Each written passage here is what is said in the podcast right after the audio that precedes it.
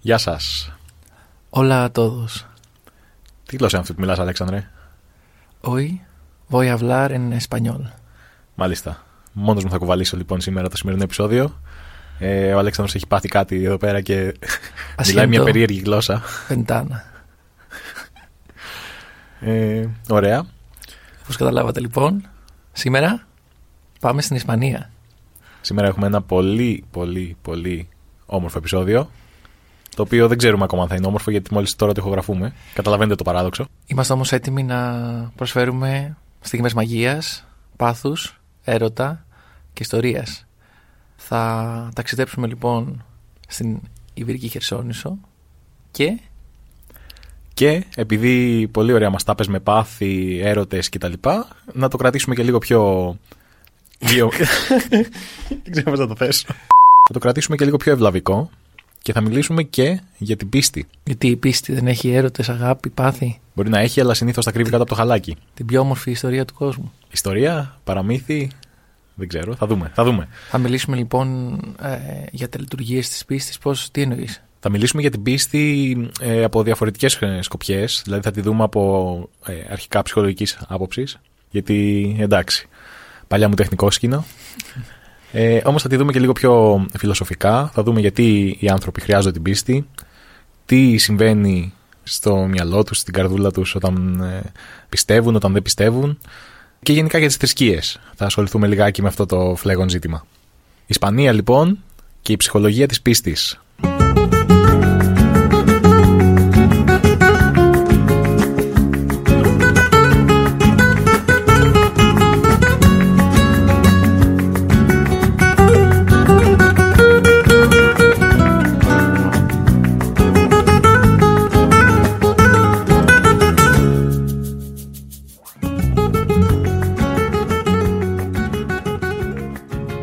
Ισπανία λοιπόν. Νομίζω ότι είναι το πρώτο μας επεισόδιο ε, στο οποίο ασχολούμαστε με μια χώρα της Ευρώπης, έτσι δεν είναι; Ναι, κάνουμε πρεμιέρα. Και επιλέξαμε μία από τις πιο ε, ωραίες ε, αισθαντικές χώρες της Ευρώπης, αν μου επιτρέπετε να το πω αυτό. Σου επιτρέπετε, ναι. Γιατί η Ισπανία λοιπόν, γιατί την επιλέξαμε την Ισπανία; Γιατί η λοιπόν, Ισπανία, η Ισπανία είναι μια χώρα η οποία είναι πλούσια σε ιστορία, σε πολιτισμό, ε, σε όμορφες προσωπικές ιστορίες έχω να πω κι εγώ. Και πλούσια σε λάφυρα από τις κατακτήσεις που έκανε στη Νέα Γη, στην Λατινική Αμερική. Μ, μάλιστα. Αλλά θα μιλήσουμε και γι' αυτό. Και εγώ θέλω να προσθέσω ότι, όπως ξέρεις, ε, έχω υπάρξει στην Ισπανία για ένα χρόνο. Και θα, Έχεις προσπαθ- υπάρξει στην Ισπανία; Πόσο ωραία το έθεσες. και θα προσπαθήσω να μεταφέρω την εμπειρία αυτή επίσης σε αυτό το podcast. Ωραία. Σε θυμάμαι τότε στην Ισπανία. Νομίζω εκεί- εκεί στην Ισπανία πήρες κάποια στοιχεία της ισπανικής κουλτούρας και τα ενσωμάτωσες στον εαυτό σου και δεν έχουν φύγει ποτέ από μέσα σου, αν μου επιτρέπεις να το πω. Όπως για παράδειγμα, Όπως για παράδειγμα, εντάξει, ξέρεις για ποιο πράγμα μιλάω. Ο ισπανικός ερωτισμός δεν έχει φύγει ποτέ. Μάλιστα. Λοιπόν, νομίζω ότι καλό είναι να ξεκινήσουμε όπως ξεκινάμε πάντα. Θέλω να μου πεις τι έχετε στο μυαλό σου, έτσι, αρχικές ιδέες βέβαια, από την Ισπανία. Βέβαια δεν είναι όπως σε άλλες περιπτώσεις μια χώρα μακριά από την Ευρώπη με την οποία ίσως δεν έχουμε αλληλεπιδράσει αρκετά. Αλλά θέλω να μου πεις έτσι λέξεις κυρίως που έρχονται στο μυαλό σου όταν μιλάμε για Ισπανία. Ε, ξέρεις ότι εγώ είμαι ένας ε, γκουρμεδιάρης τύπος, οπότε η παέγια και τα τσούρος είναι... Τα δύο- τσούρος ή τα τσούρρος. Τα τσούρρος φυσικά. Έχουμε διπλό ρο, που σημαίνει ότι έχουμε ροδάνει τη γλώσσα μας. Ε, λοιπόν, τσούρος και παέγια, ό,τι πιο ωραίο. Και όχι μόνο, εντάξει, έχουν και πάρα πολλά ακόμη εδέσματα. Επίσης, όταν σκέφτεσαι Ισπανία, ε, σου έρχεται στο μυαλό και η ταυρομαχία. Μπορεί να μην είναι και ό,τι καλύτερο, αλλά όσο να είναι, είναι συμφασμένο αυτό το βάρβαρο άθλημα με τη, με τη χώρα της Ιβηρικής Χερσονήσου. Τι άλλο; Εγώ θα έλεγα, ας πούμε, στο μυαλό του εξωτερικού παρατηρητή της Ισπανίας, ας πούμε, θα είναι το μπάσκετ, τα Ναι. λεγόμενα μπασκετικά σχάματα, Μμμ. ε, Ρούντι. η Εθνική Ισπανίας, Ναβάρο. ε, η οποία μας έχει κερδίσει αρκετές φορές. Και κάποιοι όχι τόσο συχάματα όπως τα αδέρφια Γκασόλ. Ναι, ναι. Να τα λέμε κιόλας, υπέροχη, εντάξει. είναι, υπέροχη είναι. Εντάξει. Το El Clásico, το μάτς ε, μεταξύ Μπαρσελόνα και Ρεάλ, Φλαμέγκο Μμμ. Ενρίκε Ιγκλέσιας. και Χούλιο Ιγκλέσιας. Εντάξει, εμείς είμαστε της νέας γενιάς. Εσείς το 89 που γεννηθήκατε μες στα 80 οκ, okay, Χούλιο Ιγκλέσιας. Εμείς τον Ενρίκε ξέρουμε, με τον Ενρίκε μεγαλώσαμε. Μπορούμε να συγκρίνουμε αυτή τη στιγμή. Πέντε δευτερόλεπτα από τον καθένα. Ενρίκε Ιγκλέσιας. I can be your hero, baby. I can kiss away the pain. I will stand by you forever.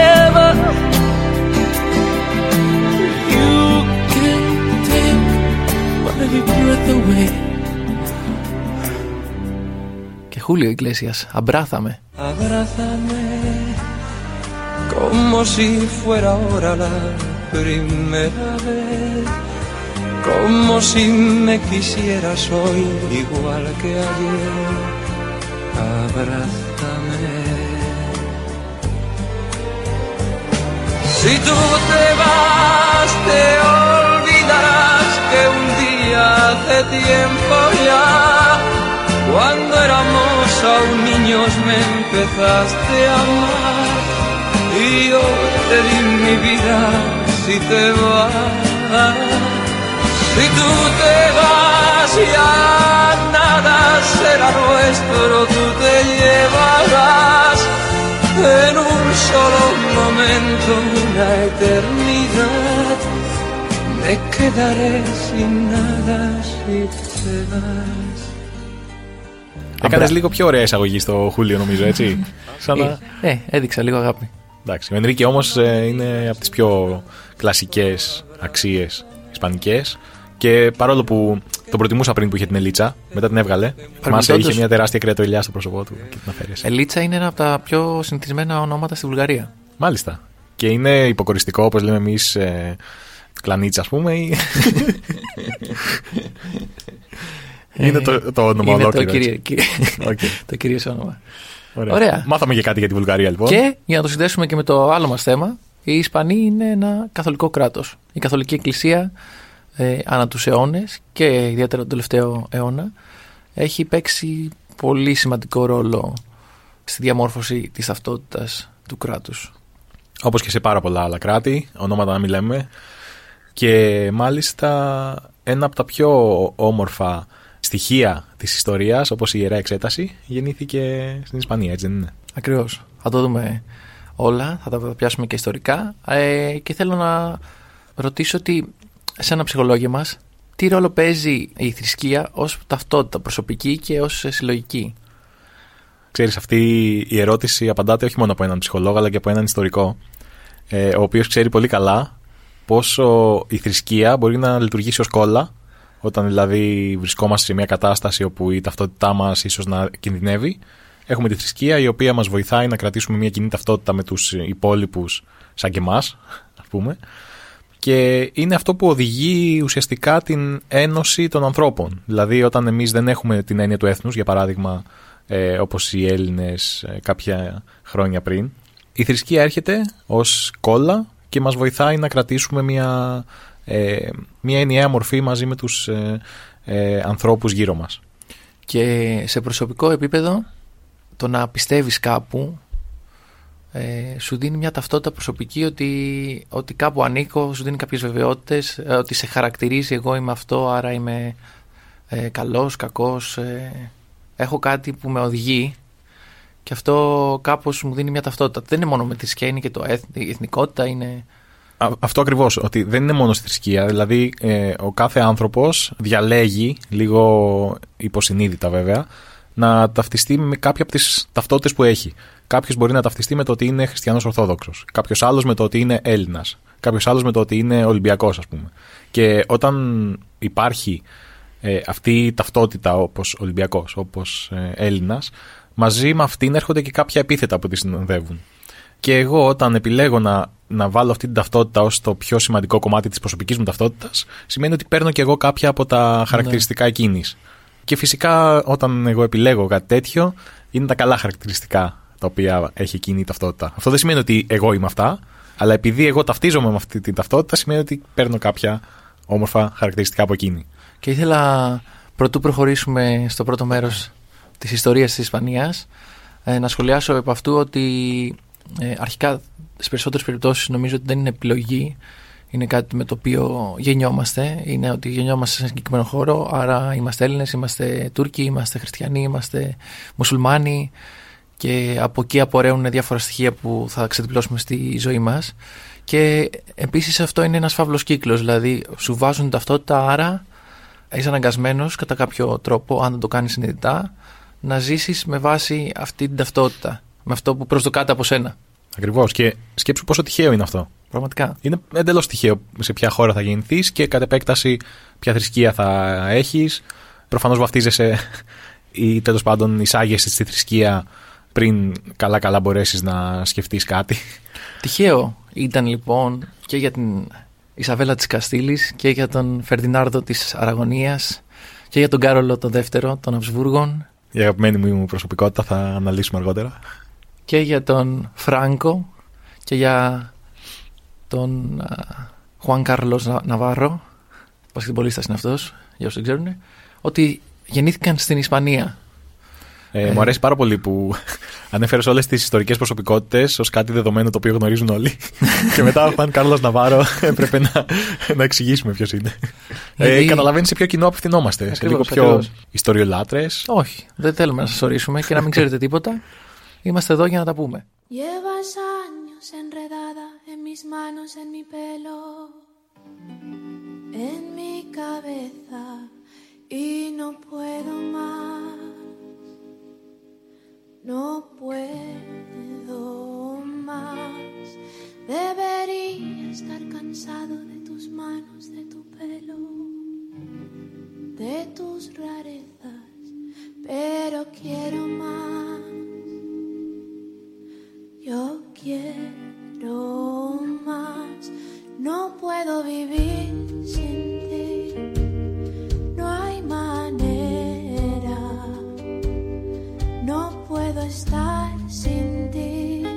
Η Ισπανία υπάρχει από τα βάθη της αρχαιότητας, έτσι. Από τότε που οι Έλληνες, όπως πάντα, και οι Φίνικες, μετανάστευσαν εκεί, ξεκίνησαν τις πρώτες απικίες, μετά είχαμε την, ε, την είσοδο των Ρωμαίων, δηλαδή στις πολλές πόλεις που πας ε, στην, ε, στην Ισπανία, βλέπεις ρωμαϊκά θέατρα, έτσι λίγο, λίγο χειρότερα από αυτά που έχουμε εδώ, θα το πω. Όπως ας πούμε στη, στη Μάλαγα, όπως ε, στην Καρταχένα έχει διάφορα σημεία. Ε, ρωμαϊκά θέατρα χειρότερα από αυτά που έχουμε εδώ εννοείς από τα ελληνικά θέατρα. Έτσι. Από τα ελληνικά θέατρα. Okay, okay. Γιατί, Γιατί που... σκέφτηκα ότι έχουμε κάποια ρωμαϊκά θέατρα στην Ελλάδα που δεν ήξερα. Παίζει και να έχουμε όμως, ε. Έχουμε ρωμαϊκά θέατρα. Mm. Το ερώτημα τι είναι; Σωστά. Αλλά όπως ε, ξέρεις, ε, λίγο αυτά τα ιστορίες αρχαιότητας λίγο με κουράζουν. Ε. Δεν βρίσκω πολύ ενδιαφέρον σε αυτό. Οπότε προτείνω, αν θες, να περάσουμε λίγο χιλιετίες να περάσουμε δηλαδή τους Γότους, τους Βυσιγότους που έχουν έρθει στην Ισπανία, μετά θα ήρθαν οι Άραβες που θα μιλήσουμε μετά και φτάνουμε σε μια πολύ σημαντική στιγμή για την ε, ζωή της σύγχρονης Ισπανίας, η οποία είναι ο γάμος των Ρέγες Κατόλικος, οι οποίοι είναι, δεν είπα Κατόλικος, είπα Κατόλικος, ε, είναι οι καθολικοί μονάρχες. Ποιοι είναι αυτοί; Ε, δεν έχω ιδέα σε ποιους αναφέρεσαι. είναι η Ισαβέλα η πρώτη της Καστήλης, και ο Φερνάρδος ο δεύτερος της Αραγωνίας. Ήταν τα δύο βασίλεια τα κεντρικά που υπήρχαν ε, στην περιοχή. Δεν θα πω χώρα γιατί δεν υπήρχε χώρα εκείνη τη στιγμή. Ε, αποφάσισαν να παντρευτούν. Κάτσε, για ποια χρονολογία μιλάμε περίπου; Μιλάμε, αυτός ο γάμος έγινε το 1479 mm, okay. και θα δούμε πολλές σημαντικές καταστάσεις που έγιναν εκείνη την περίοδο. Ε, Άρα είχαμε μία, ε, ουσιαστικά ένα προξενιό για να ενωθούν κάποια βασίλεια, καλά κατάλαβα. Ακριβώς και αυτό το προξενιό ήταν ανάμεσα σε ξαδέρφια.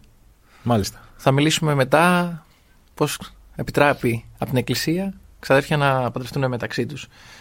Τέλος πάντων, αυτό είναι μια μικρή εισαγωγή. Ε, αυτός ο γάμος, ο οποίος αφορά στις περιοχές που όπως γνωρίζουμε, πούμε, η, η Καστήλη περιλαμβάνει τη Μαδρίτη, η Αραγωνία περιλαμβάνει την Καταλωνία και η σχέση μεταξύ αυτών των δύο βασιλείων ήταν δυναμική και μετά, δηλαδή δεν ενώθηκαν απόλυτα. Και αυτό εξηγεί και κάποιες καταστάσεις που, που ζούμε τώρα. Ότι, γιατί η Ισπανία, ας πούμε, δεν έχει. Ο, όλοι οι Ισπανοί δεν έχουν το, το αίσθημα ότι ανήκουν σε μια χώρα και υπάρχουν κάποιες τάσεις ανεξαρτησίας. Ε, μετά από αυτό το γάμο λοιπόν ισχυροποιήθηκε η κατάσταση, ξε- τε- τελειώσανε το, ολοκληρώσανε αυτό που λέμε reconquista που σημαίνει επανάκτηση. Αυτό στην πράξη ε, ήταν ότι οι καθολικοί βασιλείς έδιωξαν τους Άραβες που υπήρχαν στο νότιο κομμάτι της Ισπανίας, ε, γνωστή δυναστεία Αλανταλούς, Αλλά Ανταλούς, ναι. από εκεί έχει πάρει και το όνομα της η Ανταλουσία, Μμμ.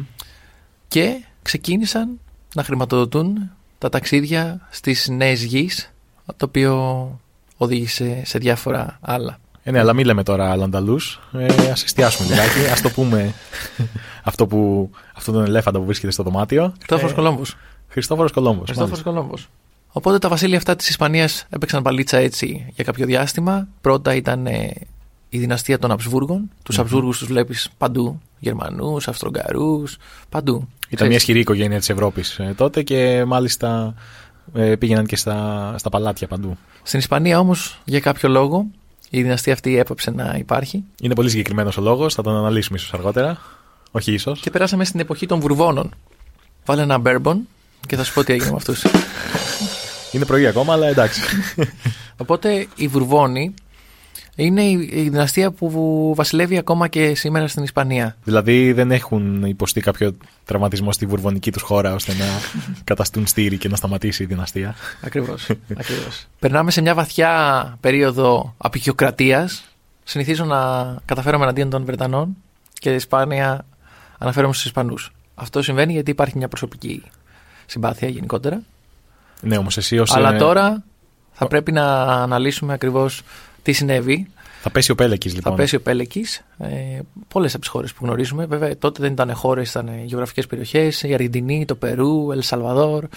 Ήταν απικίες της Ισπανίας, οι οποίες σιγά σιγά στην αρχή του 19ου αιώνα, την ίδια περίπου περίοδο που και η Ελλάδα κέρδισε την ανεξαρτησία της, ε, κέρδισαν και αυτές την ανεξαρτησία της και ήταν δύο χώρες οι οποίες παρέμειναν υπό την απικία της Ισπανίας ήταν η Κούβα και οι Φιλιππίνες τις οποίες ε, χάθηκαν τελικά για την Ισπανία το 1898 και υπάρχουν και κάποιες απικίες στο Μαρόκο και μέχρι και σήμερα υπάρχουν δύο πόλεις, η Θέουτα και η Μελίγια οι οποίες ανήκουν ακόμα στην Ισπανία. Και χρησιμοποιούνται κυρίως ε, ως έλεγχος ε, της μετανάστευσης, έτσι. Ακριβώς, υπάρχουν μεγάλα σηματοπλέγματα, τα έχει πει και ο Μάνου Τσάου.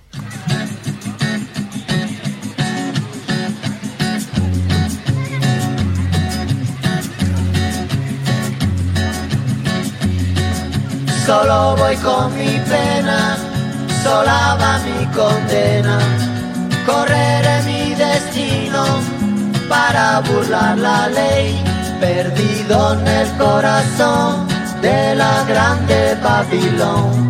Me dicen el clandestino por no llevar papel. Όταν οι επικίες κερδίζουν την ανεξαρτησία τους. Ως, ως ρε παιδί μου κανόνας. Ε, την κερδίζουν ή για κάποιους άλλους λόγους θεωρούν ότι, για παράδειγμα, οι Ισπανοί ότι δεν αξίζει πλέον να έχω απικίες και τις παρατάνε. Τι πιστεύεις τι γίνεται; Ε, στην ιστορία υπάρχουν ε, διάφορα παραδείγματα. Κυρίως είτε την κερδίζουν μέσα από μάχες, είτε τις χάνουν οι απεικιοκράτες επειδή έχει ε, μειωθεί η δύναμή τους. Δεν μπορούν πλέον να τις ελέγξουν. Έχουν Ας πούμε- υπερεξαπλωθεί λιγάκι δηλαδή. Α πούμε, το χαρακτηριστικό παράδειγμα είναι της Μεγάλης Βρετανίας μετά το Β' Παγκόσμιο Πόλεμο, που είχε εξαλτήσει όλους τους πόρου. Και σιγά σιγά οι περισσότερες χώρες ε, περνούσαν στην ανεξαρτησία, όχι μετά από κάποια μεγάλη μάχη, αλλά επειδή δεν μπορούσαν πλέον ε, να τις ελέγξουν. Άρα πρέπει να συντρέχουν και τα δύο και να έχει μειωθεί κάπως ε, η δύναμη του απεικιοκράτη, αλλά και φαντάζομαι η απικία να κάνει και κάτι, ας πούμε, ώστε να.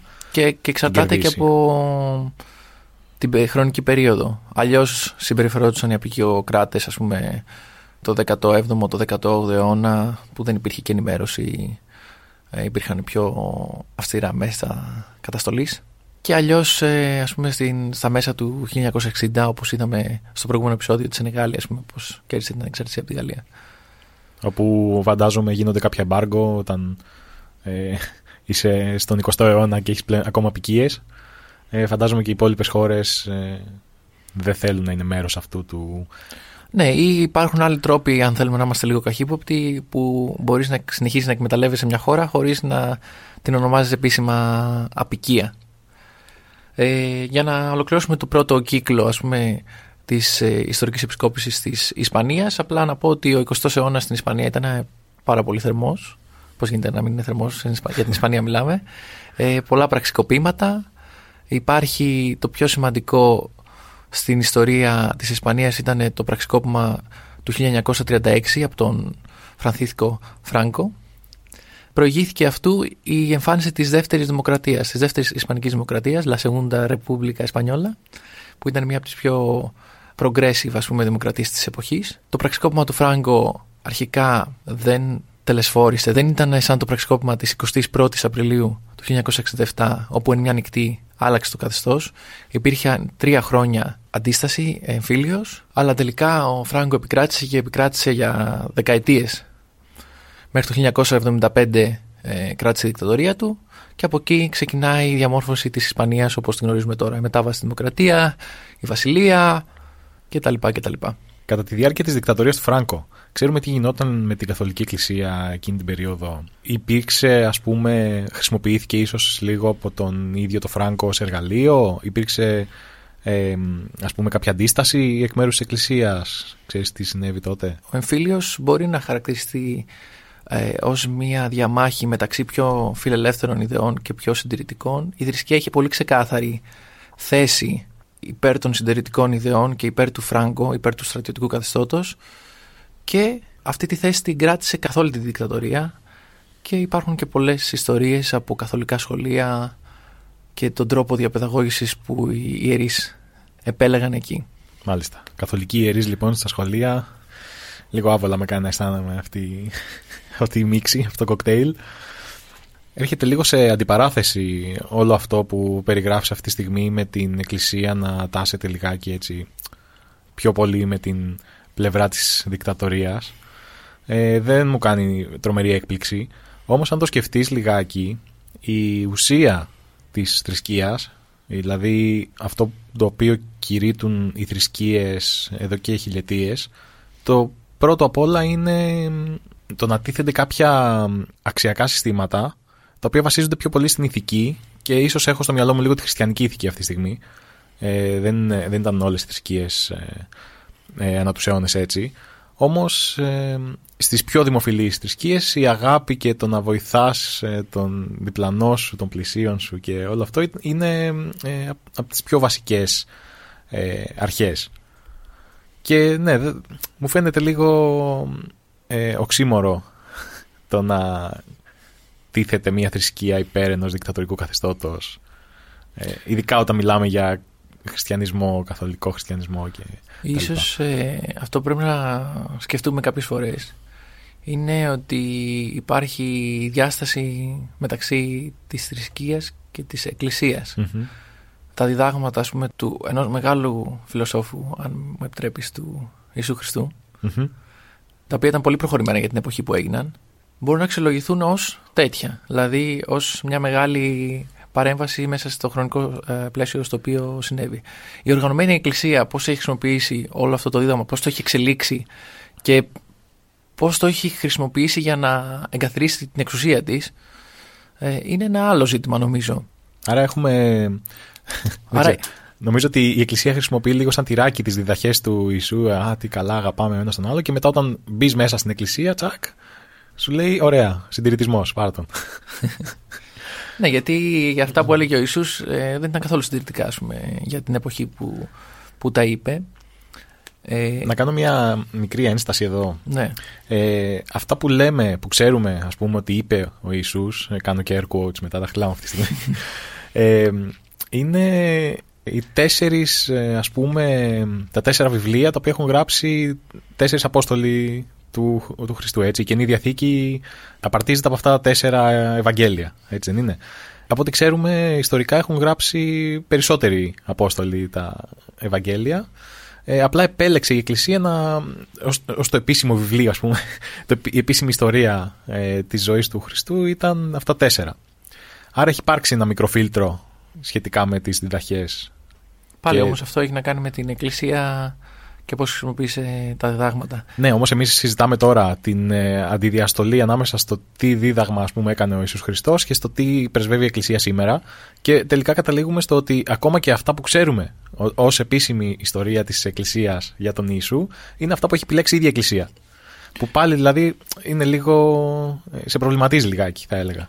Και για να μην το προσποποιούμε στο χριστιανισμό μόνο, υπάρχουν ε, πολλές μονοθεϊστικές ή όχι θρησκείες. Οι κύριες είναι το Ισλάμ, ο Ινδουισμός, ο Βουδισμός και μπορούμε να σκεφτούμε τι δημιουργεί την ανάγκη της θρησκείας γενικότερα, την ανάγκη της πίστης να πιστεύω σε κάτι και νομίζω και ένα άλλο κομμάτι είναι πως αυτή την ανάγκη οργανωμένοι φορείς όπως η εκκλησία ή η εκάστοτε εκκλησία, όχι μόνο χριστιανική, τις χρησιμοποιούν για να ενισχύσουν την εξουσία τους. Δηλαδή πώς παίζουν στους πανανθρώπινους ας πούμε φόβους οι επιθυμίες ή οι ελπίδες του καθενός και πώς εκαθιδρούν την εξουσία στοχεύοντας ακριβώς πάνω σε αυτό. Νομίζω ότι δεν υπάρχει μόνο μία ανάγκη την οποία ικανοποιούν οι θρησκείες. Είναι αρκετές ανάγκες. Ο άνθρωπος είναι ένα on ε, πολύ ιδιαίτερο. Είναι, αν το, αν το καλοσκεφτείς, βρισκόμαστε σε ένα σύμπαν αχανές και η μόνη ένδειξη ζωής, ας πούμε, σε αυτό το αχανές σύμπαν, ε, ζωής η οποία, ας πούμε, δεν, δεν μιλάω για τα ζώα και τα φυτά, μιλάω για τους ανθρώπους που είναι νοήμονες, επικοινωνούν μαζί τους, ε, μεταξύ τους. Ε, δεν έχουμε κάποια άλλη ένδειξη, οπότε είμαστε ουσιαστικά μόνοι μας στο σύμπαν, το οποίο είναι μια τρομακτική σκέψη. Φυσικά από όσο ξέρουμε, έτσι, έχουμε εξερευνήσει ένα ελάχιστο μέρος του σύμπαντος. Κατά πάσα πιθανότητα δεν είμαστε μόνοι μας. Όμως, εμείς αυτό που ξέρουμε αυτή τη στιγμή είναι ότι δεν υπάρχει κάτι άλλο. Έτσι. Ε, το οποίο είναι μια σκέψη που δεν νομίζω ότι μπορεί να τη διαχειριστεί το ανθρώπινο μυαλό. Δεν είμαστε φτιαγμένοι. Είμαστε ουσιαστικά φυλαστικά. Είμαστε ζώα πάνω σε ένα πλανήτη. Δεν είμαστε φτιαγμένοι για να κατανοήσουμε έννοιες όπως το άπειρο, η, η, η, η μοναξιά, η αυτή η απόλυτη μοναξιά που ε, υπάρχει ε, στο σύμπαν. Οπότε μία από αυτές τις ανάγκες που έχει ο άνθρωπος είναι να εξηγήσει λίγο τη ζωή. Δηλαδή ότι όλο αυτό δεν είναι απλά ένα τυχαίο χάος το οποίο υπάρχει, αλλά ότι υπάρχει ένα σχέδιο πίσω από αυτό, διότι δεν μπορούμε εμείς αλλιώς να, να συλλάβουμε το τι συμβαίνει, το τι είναι ζωή. Οπότε πρέπει κάπως να, να το εξηγήσουμε και η θρησκεία ικανοποιεί μία από αυτές τις ανάγκες. Αυτή είναι η ανθρώπινη ε, ανάγκη, την οποία την έχουμε ε, νομίζω εγκατεστημένοι στο λογισμικό μας ε, ως άνθρωποι ε, εξορισμού ε. και γι' αυτό και τόσοι πολλοί φιλόσοφοι ε, ανά την ιστορία και όχι μόνο φιλόσοφοι και οποιοδήποτε άνθρωπος έχει προβληματιστεί με αυτές τις έννοιες όπως του Θεού.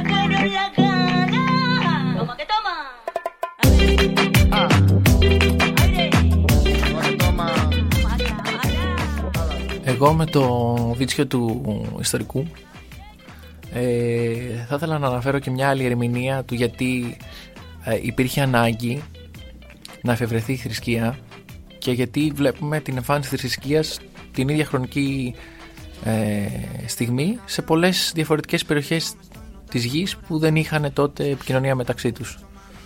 Ε, ο Λιακόπουλος λέει άλλα πράγματα, αλλά κατά, κατά πως γνωρίζουμε δεν υπήρχε η, η, η επαφή μεταξύ τους. Ε, η θεωρία λοιπόν, ε, υπάρχει και ένα πολύ ωραίο podcast που λέγεται Creating God, είναι του Αζίβ Σαρίφ, Πήγα να πω Σαρίφ γιατί έχει δύο ρο, αλλά δεν είναι Ισπανός, οπότε δεν χρειάζεται να το δεν χρειάζεται να τονίζουμε όλα έτσι. Ο οποίος τι λέει, λέει ότι στην αρχή οι πρώτε κοινωνίε ήταν αρκετά μικρέ. Ήταν ας πούμε ένα σύνολο 50 ατόμων, οι οποίοι γνωριζόντουσαν μεταξύ τους. Υπήρχαν τα συστήματα που δημιουργούσαν μεταξύ τους και αν κάποιος έκανε κάποιο λάθος, τιμωρούταν σύμφωνα με το αξιακό σύστημα της κάθε κοινότητας τέλος πάντων. Όταν άρχισαν να δημιουργούνται μεγαλύτερες κοινότητες, αυτός ο έλεγχος έγινε πιο δύσκολος. Οπότε για να ευημερίσουν αυτές οι περιοχές, χρειάστηκε να εφεύρουν κάποιους κανόνες που να κρατούν ήσυχους ε, τους ανθρώπους. Ένας από αυτούς ήταν ε, η τιμωρία, η θεία τιμωρία. Ότι εάν δεν είμαι ηθικός, εάν δεν υπακούω τους κανόνες, θα έχω τη θεία τιμωρία. Άρα προσπάθησαν με αυτόν τον τρόπο να καταστήλουν αυτή την ανάγκη. Και σύμφωνα με τον συγκεκριμένο ερευνητή και κοινωνικό ψυχολόγο, συνάδελφό σου, η θρησκεία σε αυτό, το, σε αυτό το επίπεδο επιτέλεσε ένα σημαντικό έργο. Ότι με βάση αυτή την ιδέα κατάφεραν οι περιοχές να ευημερήσουν και να εξελιχθούν. Ωραία τα λέει ο, ο συνάδελφος. Ε, και ξέρεις, εκτός από ψυχολόγοι και ιστορικοί εδώ που έχουμε μαζευτεί, είμαστε και διεθνολόγοι, έτσι. Και είχαμε μάθει κάποτε ε, στις παλιές μας ε, σπουδές ότι το δίκαιο έχει κάποιες πηγές. Πρέπει δηλαδή κάπου να αγκιστρώνεται ώστε να έχει μια νομιμοποίηση. Ε, η νομιμοποίηση λοιπόν εκείνη την περίοδο, επειδή δεν υπήρχε σύνταγμα για να αντλείται από εκεί, ήταν ο λόγος του Θεού. Και υπήρχε, υπάρχει και μια εξελικτική ανάγκη, ε, δηλαδή πέρα από αυτό που λες ότι οι κοινωνίες μεγάλωναν οπότε πρέπει να υπάρχει κάποιος έλεγχος, υπάρχει και η ανάγκη της επιβίωσης. Ότι εμείς οι άνθρωποι πρέπει να είμαστε σε ομάδες για να επιβιώσουμε. Και θέλω να κάνω μια μικρή παρένθεση εδώ, να αναφέρω ένα αρκετά ενδιαφέρον νομίζω ιστορικό γεγονός. Όπως ξέρεις πριν από τους ε, Homo sapiens, δηλαδή εμάς, ε, αν ακόμα υπαγόμαστε σε αυτόν τον ορισμό, δεν ξέρω. Ε, πριν από τους Homo sapiens λοιπόν υπήρχαν οι Neanderthal. Έχεις ακούσει τον όρο Neanderthal ξανά; Ναι, Neanderthal. Ε, όταν λέμε Neanderthal καμιά φορά λέμε «Α, αυτό συμπεριφέρεται σαν Neanderthal, ξέρω εγώ, και εννοούμε κάτι βάρβαρο, κάτι τελείως, ε, ε, ας πούμε, απολύτιστο». Και όμως ήξερες, φίλε μου Αλέξανδρε, ότι οι Neanderthal ήταν πολύ πιο έξυπνοι και πολύ πιο δυνατοί από τους ε, Homo sapiens. Ήταν δηλαδή και πιο λόγοι από εμάς, είχαν πολύ ψηλότερους ε, δείκτες IQ, πολύ μεγαλύτερο εγκέφαλο και φυσικά πολύ πιο σωματικά ισχυροί. Όμως τι έγινε; Οι Neanderthal εξαφανίστηκαν ενώ οι, Homo sapiens ευημερούν ακόμη. Έτσι, και ε, θα έλεγε κανείς ότι είναι ένα παράσιτο πάνω στη γη που το, την καταστρέφει, αλλά τέλος πάντων. Αυτό για να το εξηγήσουμε λοιπόν, υπάρχει μια, μια υπόθεση, μια θεωρία στην ε, εξελικτική ψυχολογία ότι ναι μεν οι Neanderthal ήταν πιο έξυπνοι και πιο δυνατοί αλλά αυτό που τους έλειπε πάρα πολύ ήταν η, η ικανότητα να δημιουργήσουν κοινωνικές επαφές. Δηλαδή ε, δεν μπορούσαν να δημιουργήσουν κοινωνίες όπως ο Homo sapiens και πήγαινε ουσιαστικά χαμένο. Δηλαδή είχες κάποιους ε, πάρα πολύ έξυπνους Neanderthal, Einstein Neanderthal, ε, οι οποίοι όμως δεν μπορούσαν να μεταφέρουν τη γνώση και να κερδίσουν ένας από τον άλλον, να μάθει ο ένας από τον άλλον. Οπότε εξαφανίστηκαν. Άρα λοιπόν, το πλεονέκτημα που είχε ο Homo sapiens απέναντι στον Neanderthal ήταν το ότι μπορούσε να δημιουργήσει κοινωνίες και αυτό που λες εσύ τώρα, ότι η θρησκεία ήρθε να βοηθήσεις σε αυτό, ώστε να υπάρχει μια ένομη ας πούμε, κοινωνία και να ε, δρουν όλα λίγο καλύτερα, ίσως έπαιξε λίγο και το ρόλο της η θρησκεία αυτό. Οπότε να μην τη ψέγουμε μόνο συντηρητισμό και όλα αυτά, αλλά ότι ίσως και να βοήθησε ε, δημιουργώντας αυτό το ε, ηθικό σύστημα, αξιακό σύστημα, το οποίο μας κρατούσε λίγο πολιτισμένους, ας το πούμε. Δεν εννοώ με την έννοια του πολιτισμού, αλλά με την έννοια του ότι δεν σκοτώνω και δεν κλέβω. Όποτε μου καπνίσει. Ε, Επίσης, ήθελα να πω ότι το συντηρητικό μπορούμε να το χαρακτηρίσουμε με βάση τα πλαίσια της κάθε εποχής. Οπότε μπορεί κάτι που να ήταν επαναστατικό σε μια περίοδο να είναι παροχημένο σήμερα και να μην μπορεί να εξηγήσει πράγματα που χρειαζόταν να εξηγήσει στο παρελθόν. Η θρησκεία λοιπόν είναι ανάγκη, είναι και είναι τρόπος έκφρασης, αλλά τρόπος έκφρασης είναι και η τέχνη. Και στην Ισπανία. Στην Ισπανία που λες, ε, φίλε μου Αλέξανδρε, υπάρχει ένα σπήλαιο το οποίο είναι από τα ε, σπήλαια στα οποία βρέθηκαν οι πιο αρχαίες τοιχογραφίε. Υπάρχουν ε, ανεκτήμητα έργα τέχνης πάνω στους τοίχου, τα οποία τα έκαναν πριν από 40.000 χρόνια κάποιοι Homo sapiens, ίσως. ίσως ήταν και Neanderthal, δεν ξέρω. Και έτυχε να ανακαλύψουν αυτό το σπήλαιο πέντε φίλοι πριν από μερικά, μερικές δεκαετίες, ε, οι οποίοι πήγαιναν να ψάξουν νυχτερίδες. Και ξαφνικά ε, βρήκαν εκεί που έψαχναν τις νυχτερίδες δύο σκελετούς. Ε, εδώ να σημειώσω ότι το σπήλαιο αυτό βρίσκεται κοντά στην πόλη Νέχρα. Το οποίο δεν ήταν τυχαίο. Γιατί τα παιδιά αυτά, όταν είδαν αυτούς του δύο σκελετούς, είπαν: Πω, πω, πολύ νέχρα επικρατεί μέσα εδώ. Ε, το σπήλαιο αυτό λοιπόν, εκτός από τους σκελετούς, είχε και αυτές τις ανεκτήμητες τοιχογραφίε, ε, οι οποίες χρονολογούνται δεκάδες χιλιάδες χρόνια πριν. Και είναι ε, πλέον αυτή η σπηλιά ένα από τα πιο σημαντικά αξιοθέατα στην Ισπανία. Και μόνο το μουσείο του Πικάσο έχει περισσότερους επισκέπτες ε, κάθε χρόνο. Και μάλιστα αυτοί οι φίλοι, αυτά τα παιδιά, τώρα δουλεύουν και οι ίδιοι και τα παιδιά τους και τα εγγόνια τους σε αυτό το σπήλαιο ως ξεναγή ε, και μοιράζονται την ιστορία ε, αυτή.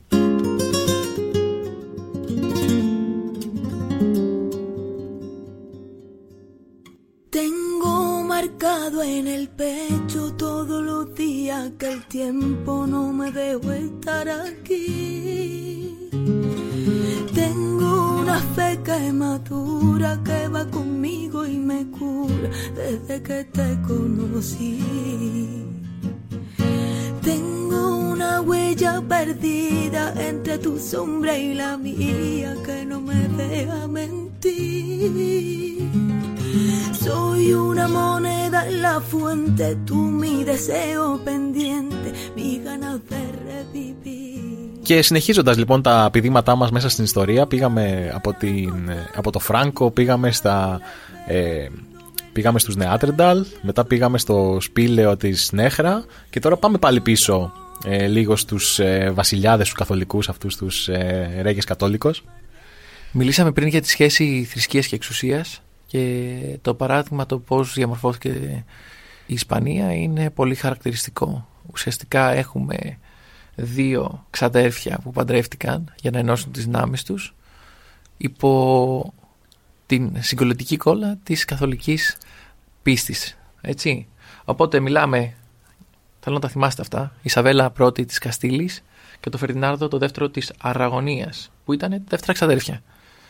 Και ήταν δεύτερα ξαδέρφια, άρα θεωρητικά με τους υπάρχοντες κανόνες δεν θα μπορούσαν να παντρευτούν μεταξύ τους. Τι έκαναν όμως, ζήτησαν ειδική παπική άδεια από τον Σίξτο, όχι τον Ροντρίγκες, αλλά τον τέταρτο, και κατάφεραν ε, να παντρευτούν τη 19 Οκτωβρίου του 1369 στο Βαγιαδολίδ, ε, όταν η Σαβέλα ήταν 18 ετών και ο Φερδινάρδος ήταν 17. Πεπινάκι το πήρε. το Φερδινάρδο. το Φερδινάρδο, ναι. Ε, ήταν ένας γάμος που προήλθε από έρωτα ή ήταν κάποιες σκοπιμότητε. Ναι, ήταν έρωτας. Ήτανε... Χορεύανε μπατσάτα. Ήταν έρωτας βοριά. Ήταν έρωτας βοριάς μέσα στα φύλλα της καρδιάς. Φύσηξε έρωτας βοριάς μέσα στα φύλλα της καρδιάς. Και όλα τα αλλάζω και ζεμπέκι χορεύω. Φύσηξε έρωτας βοριάς απόψε πάω που με πας και σε γυρεύω. Αυτή η ένωση των δύο κορονών, η κορονοένωση, όπως λέμε, το κορονοπάρτι, ε, οδήγησε όχι σε ένα νέο κράτος, όπως το ξέρουμε τώρα, αλλά σε δύο βασίλεια που όμως ε, είχαν αυτή την ε, πρόσκαιρη ε, ένωση και αυτά τα δύο βασίλεια αναπτυσσόντουσαν την ίδια στιγμή μέχρι που το βασίλειο της Καστήλης ας πούμε λόγω όλης της λαφυραγωγίας από την Λατινική Αμερική απέκτησε πολύ μεγαλύτερη ε, σημασία και, και αξία. Όμως είναι πολύ σημαντικό να εξηγήσουμε λίγο πώς η Ισπανία ε, έγινε αυτό το καθολικό κράτος που ξέρουμε ε, σήμερα. Το 1492 μόλις αποκτήσανε δύναμη από αυτή την ένωση ξεκίνησαν τον πόλεμο εναντίον των Αράβων στην περιοχή που ονομάζουμε Αλανταλούς και το 1492 τους διώξανε από το τελευταίο Εμμυράτο που ήταν το Εμμυράτο της Γρανάδας από την οικογένεια των ναζαριδων έτσι λέγονται αυτοί. Οι Άραβες ε, ήταν πολύ μεγάλη ιστορία εκεί στην Ισπανία και το βλέπεις και μέχρι και σήμερα. Ο αραβικός πολιτισμός, τα αραβουργήματα, Αλάμπρα, Μεθκίτα, ε, Αλκαθάουα, αυτά είναι κάστρα που υπάρχουν στη Γρανάδα, στη Μάλαγα, στη Σεβίλη. Ε, είναι πολύ όμορφα. Άμα επιτρέπεις πολύ πιο όμορφα από αντίστοιχες χριστιανικές εκκλησίες, καθολικές ε, και τα ναι, λοιπά. Θα το πω, είναι έτσι λεπτουργήματα, είναι πολύ ωραία. Και η μουσουλμανική Ισπανία έχει μεγάλη ιστορία. Ξεκίνησε από το 711 μετά Χριστόν και καταλήθηκε το 1492. Η Γρανάδα, μάλιστα, στην οποία έχω ζήσει και πιστεύω ότι είναι όντως η πιο όμορφη πόλη σε όλο τον κόσμο. Πολύ αντικειμενικά. Οκ. Okay. Το δέχομαι.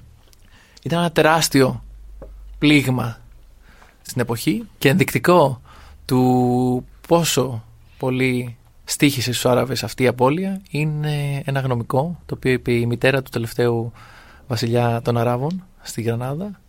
Είναι ενδεικτικό επίσης της πατριαρχίας και της μητριαρχίας και όλων των στερεοτύπων. Ο τελευταίος λοιπόν Άραβας μονάρχης της περιοχής στάθηκε σε ένα βουνό της Γρανάδας, γιατί η Γρανάδα είναι σαν ρόδι, οπότε είναι περιστηγισμένη από, από βουνά και η Γρανάδα σημαίνει ρόδι, θα το πούμε και αυτό. Και δάκρυζε, καθώς ήξερε ότι θα τη δει για τελευταία φορά. Έτσι έχω δακρύσει κι εγώ, αλλά μέσα σε ένα κτέλ. Δεν ήταν τόσο glorious. Αυτός ήταν πάνω στο λογό του. Και ήταν και η μητέρα του από πάνω και του λέει: Γε μου, μην κλαίσει γυναίκα για αυτό που δεν μπόρεσες να υπερασπιστείς σαν άντρας. Πω. Τι, τι κουβαλάει αυτό μέσα του, πολύ.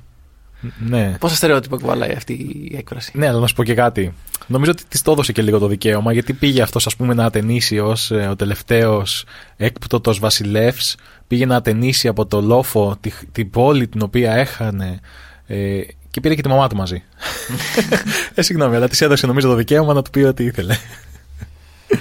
Ε, το 1492 λοιπόν έφυγαν οι Άραβες αλλά έφυγαν και οι Εβραίοι της εποχής γιατί περνάει ένας νόμος, ο οποίος, ένα διάταγμα το οποίο υποχρεώνει όλους τους Εβραίους να πάρουν μια επιλογή είτε να γίνουν καθολικοί είτε να απελαθούν όσοι υποχρεώθηκαν να, να εγκαταλείψουν την Ισπανία ονομάστηκαν Σεφαραδίτες Εβραίοι ε, το οποίο προέρχεται από τη λέξη την εβραϊκή Σεφαράντ που σημαίνει ένα μέρος στο οποίο έχουν εξοριστεί άνθρωποι. Και υποχρεώθηκαν να πάνε σε, διάφορα, σε διάφορες περιοχές, στην Αμερική αλλά και στην Οθωμανική Αυτοκρατορία. Γιατί η Οθωμανική Αυτοκρατορία ήταν ε, μια αυτοκρατορία η οποία είχε ανοχή στις άλλες ε, θρησκείες.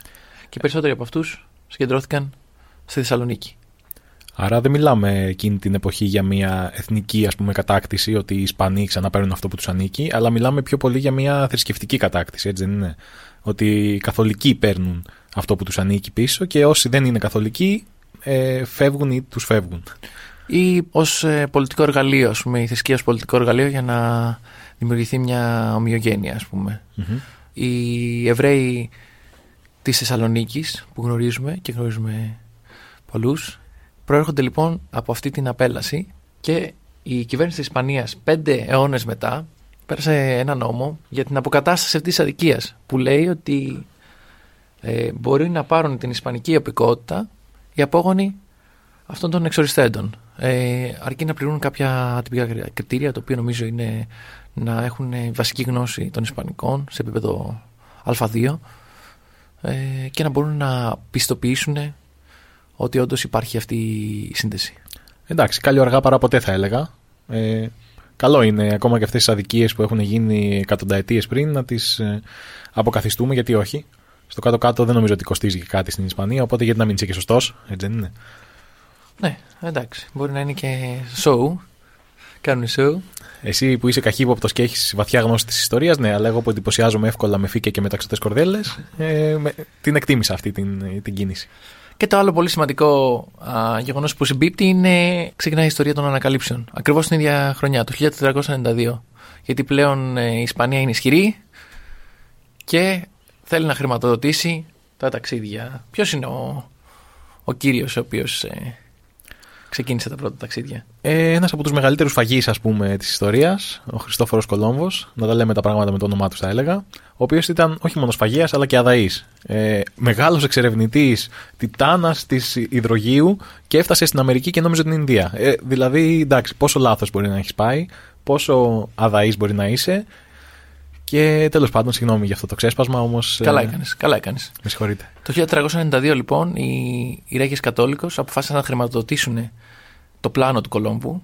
Έτσι, το οποίο ε, πλάνο το είχαν πάει αρχικά στη, στο Βασίλειο της Πορτογαλίας, οι οποίοι το αρνήθηκαν, το θεώρησαν χαζό.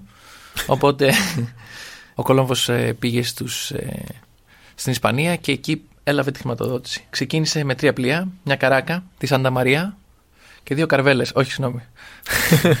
τον Νίκο και τη Σοφία Καρβέλα. την ε, Πίντα και τη Σάντα Κλάρα. Και ξεκίνησε το πρώτο του ταξίδι στις 3 Αυγούστου του 1492. Εγώ τους καταλαβαίνω τους Πορτογάλους, γιατί έριξαν χ στον Κολόμβο. Πήγε τώρα εκεί ένας τυχάρπαστος και τους λέει ορίστε το business plan μου, θα, θέλω τρία πλοία ε, και θα πάω στην Ινδία από την άλλη πλευρά.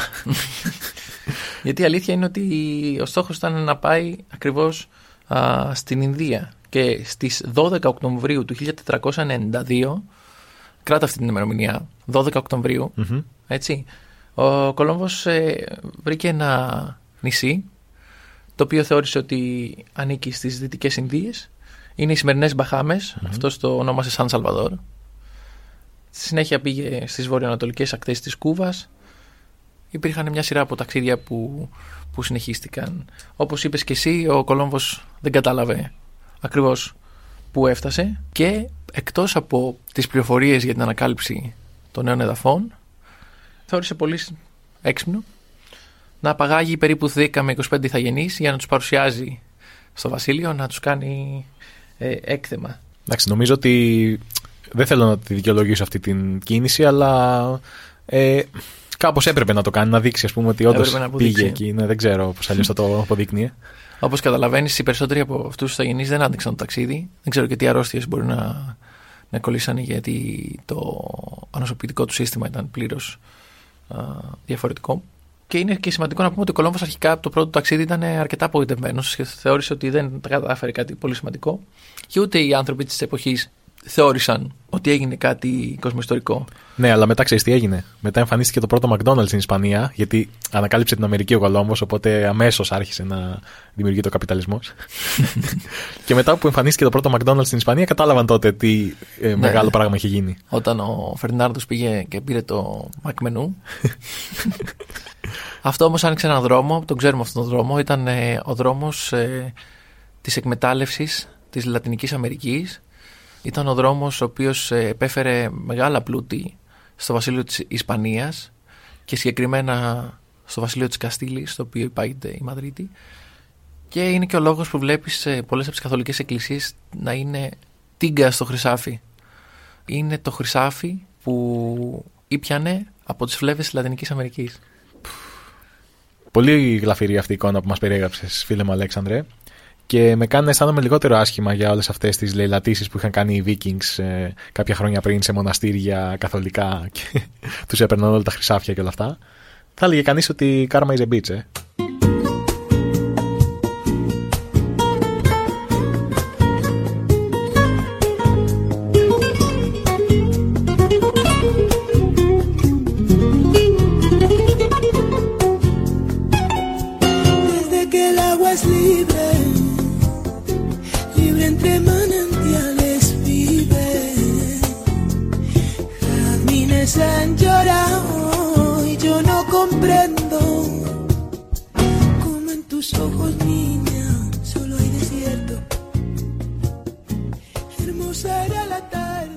Μέρος αυτής της επέκτασης, ας πούμε, των Ισπανών δεν ήταν μόνο ότι πάμε εκεί και τους παίρνουμε τα χρυσάφια, αλλά πάμε εκεί και τους δίνουμε και κάτι εμείς. Τι ήταν αυτό που τους δώσαμε, εκτός από ασθένειες; Τους δώσαμε και τη θρησκεία μας. Ο δικός μου Θεός είναι καλύτερος από το δικό σου. Πολύ ωραία το έθεσες. Άρα λοιπόν ε, δεν είναι ότι τους λίστεψαν, τους άφησαν πίσω μια φοβερή παρακαταθήκη, ορίστε πάρτε καθολικισμό ε, και μάλιστα στη Λατινική Αμερική ακόμα ε, η Καθολική Εκκλησία έχει βαθιά τα, τα πλοκάμια της, έτσι δεν είναι; Ε, ναι, ε, η Καθολική Εκκλησία, οι, οι χώρες της Λατινικής Αμερικής είναι από τις χώρες οι οποίες ε, έχουν το μεγαλύτερο ποσοστό πίστης ε, στην Καθολική Εκκλησία.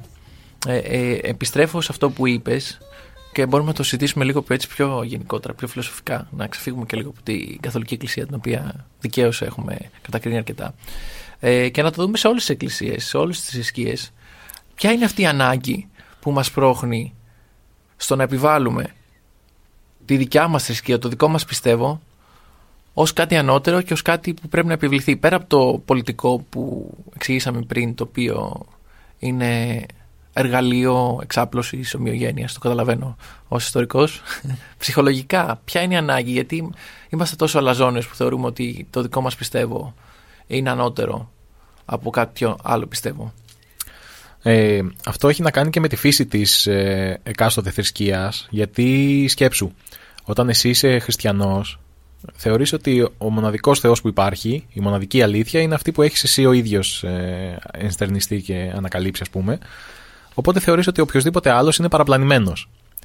Και είναι αυτό ακριβώς που είπες. Υπάρχει μια λαζονία, υπάρχει ένα αίσθημα ανωτερότητας ότι εγώ έχω ανακαλύψει την αλήθεια και εσύ καημένε μου ε, ηθαγενή, καημένε μου ε, άπιστε, καημένε μου οτιδήποτε.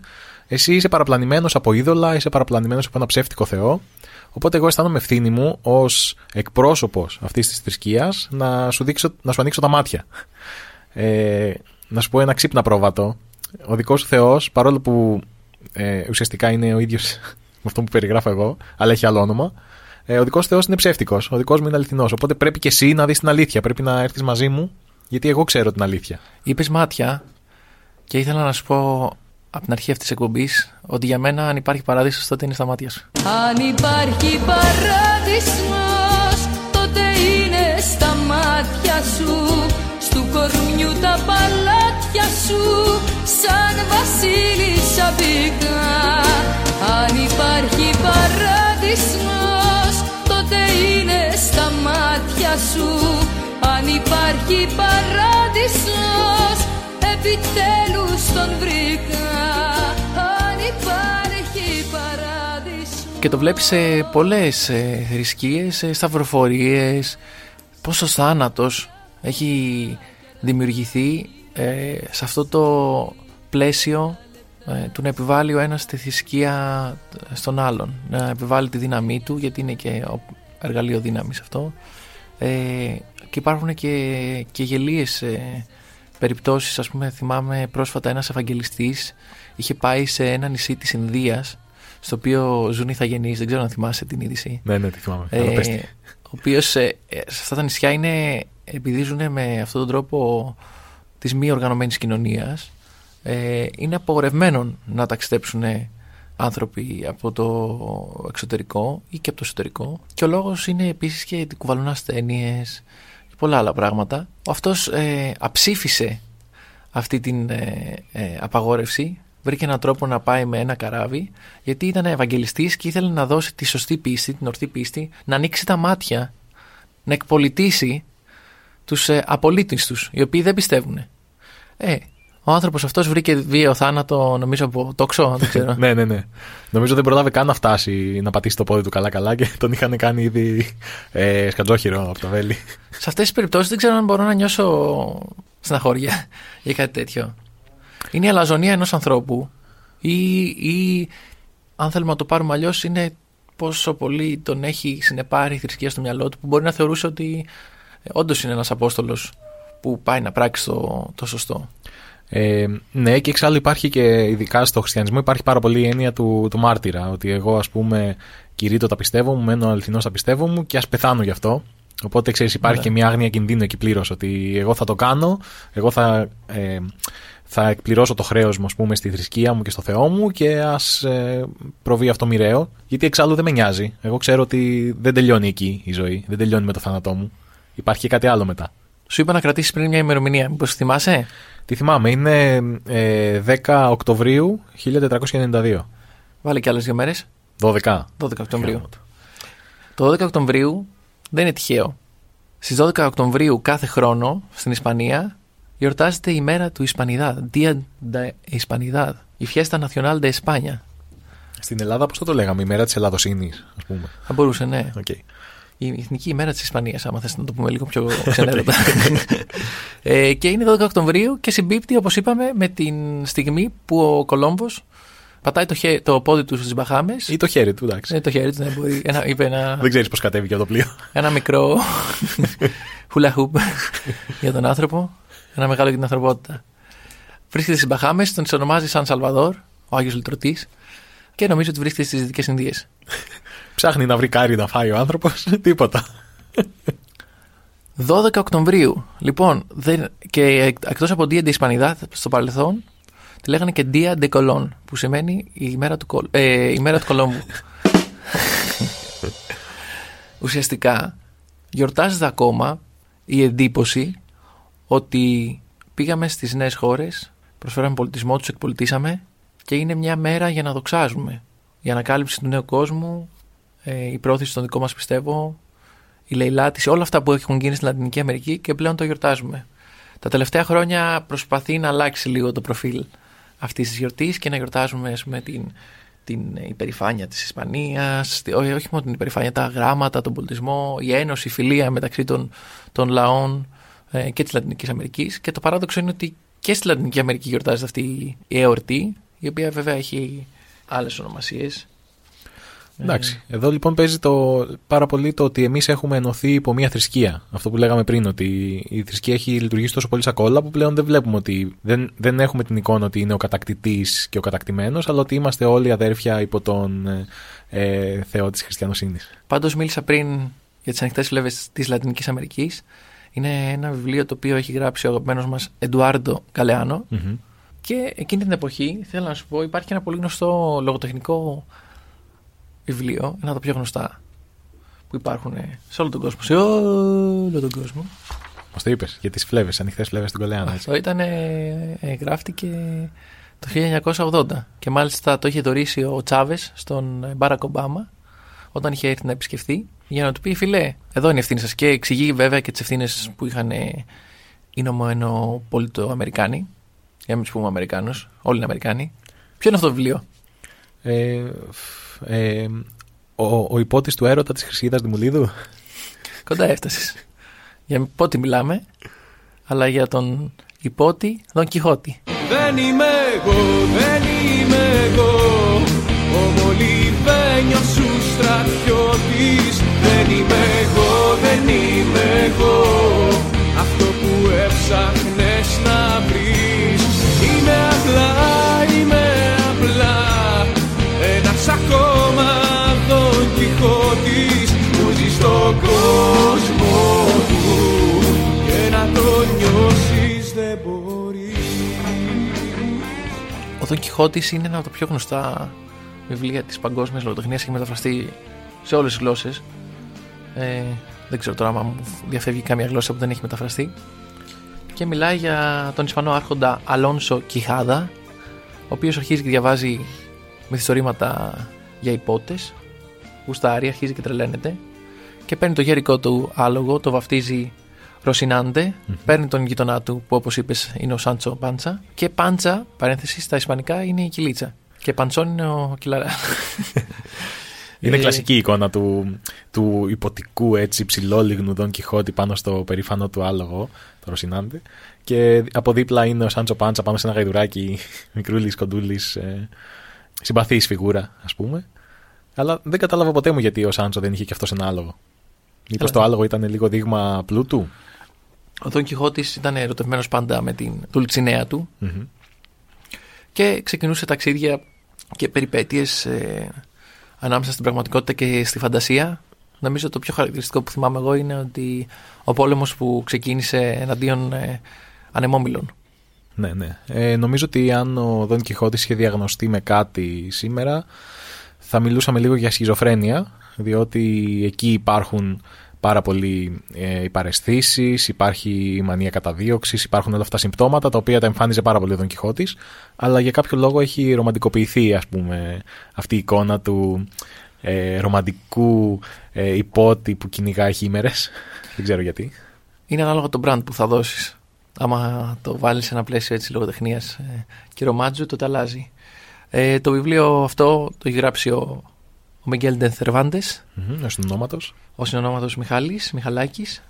Η φιγούρα του Θερβάντες είναι από τις πιο σημαντικές στα ισπανικά γράμματα στην ισπανική λογοτεχνία. Γι' αυτό και όλα τα επίσημα Ινστιτούτα Ισπανικών σε άλλες χώρες ε, διδασκαλίας των Ισπανικών λέγονται Ινστιτούτα Θερβάντες. Έχουμε και στην, και στην Αθήνα, έχουμε και, υπάρχουν και σε άλλες χώρες, ε, οπότε καταλαβαίνουμε τη σημασία του Θερβάντες στον πολιτισμό της Ισπανίας.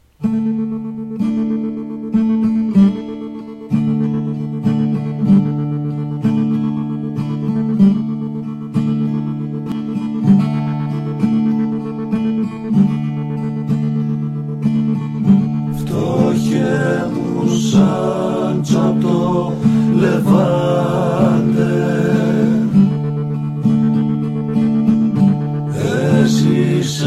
πάντοτα φανείς για σένα και τον Ρώσινατε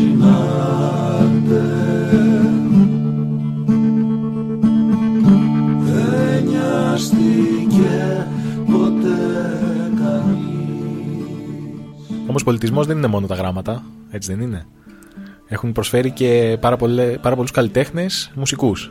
Οι Ισπανοί, φίλοι μας. Ε, Έχεις κάποιον στο μυαλό σου, εσύ; Πάρα πολλούς. Ε, Πάκο Δελουσία, Καμαρόν Ντελαίσλα, αυτή είναι στο φλαμέγκο περισσότερο. Θες να σου πω Ενρίκη Ιγκλέσια έτσι για να, για να χαρείς; Ε, ναι, ήθελα να ακούσω λίγο Ενρίκε. να βάλουμε άλλο ένα κομμάτι. Το Ενρίκε, όχι πολύ. πολύ. Ε, να σου πω και μια παρανόηση που είχα για πολύ καιρό. Ε, νόμιζα ότι. ξέρεις τον ε, τραγουδοποιό, τον Χωσέ Γκοντζάλε. Νόμιζα ότι είναι Ισπανός μια ζωή.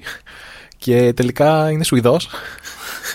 με ρίζες από την Αργεντινή. Οπότε δεν μπορούσα να είχα πέσει πιο έξω.